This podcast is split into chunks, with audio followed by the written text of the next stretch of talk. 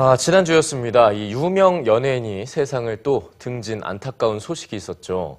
이렇듯 우리나라는 여전히 OECD 국가 중 자살률 1위라고 하는데 빈번한 자살 보도에 요즘은 우리 사회가 너무 무뎌진 건 아닌가 생각하게 됩니다. 네, 오늘 꿈꾸는 책방에서는 사회적 문제로 대두된 자살을 좀 더 진지하게 성찰해보는 시간 가져보겠습니다. 선미지 문학캐스터입니다. 역적으로 몰린 양반, 남편을 잃은 연료 등 수치스러움으로 인한 명예자살이 줄을 이뤘던 조선시대. 염세와 우울이 자살의 원인으로 등장했던 근대와 불평등, 착취 등으로 인한 자살이 많았던 식민지 시대. 자살로는 이처럼 한국 사회에서 시대에 따라 달라져 온 자살의 성격과 원인을 인문학적으로 접근한 보기 드문 책입니다.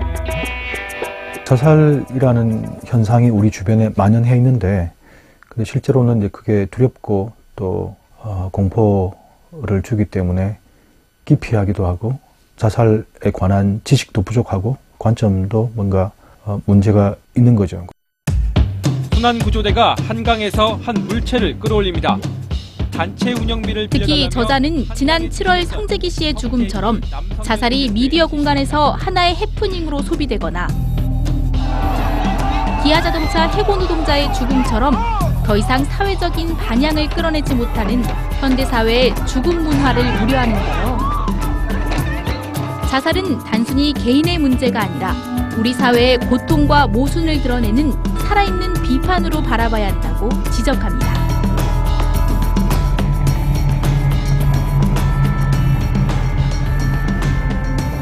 우리나라에서 가장 많은 자살 시도가 이뤄진다는 이곳에서 사람들은 이 작은 위로로 살아야겠다는 희망을 얻는다고 하는데요. 죽음의 문턱에서 오히려 삶에 대한 갈망을 느꼈던 한 피아니스트의 이야기를 들어보시죠. 10살 때 10만 볼트의 고압 전류에 감전돼 새까맣게 타버린 두 팔을 잘라야 했던 한 소년이 10년 후 중국 최대 오디션 프로그램에서 우승하며 세계 유일의 발가락 피아니스트로 거듭납니다. 인생에는 죽거나 멋지게 살거나 두 가지 갈림길이 있다고 말하는 류에이 씨 이야기인데요. 찢어지고 쥐가 난 발가락으로 매일 7시간 넘게 연습을 하며 발로 피아노를 치는 일이 가능하다는 것을 보여주려 했던 류에이.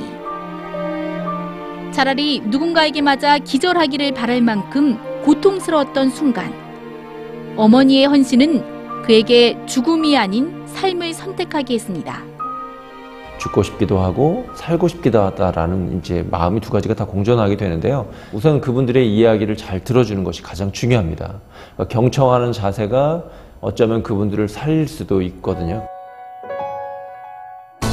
작년 한 해 자살자는 14,779명으로 하루에 40여 명의 사람들이 목숨을 버리는 꼴인데요. 죽음에 대한 우리 사회의 무지와 무관심이 자살을 가장 외로운 죽음으로 만들고 있는 것은 아닐까요? 꿈꾸는 책방 서민지입니다.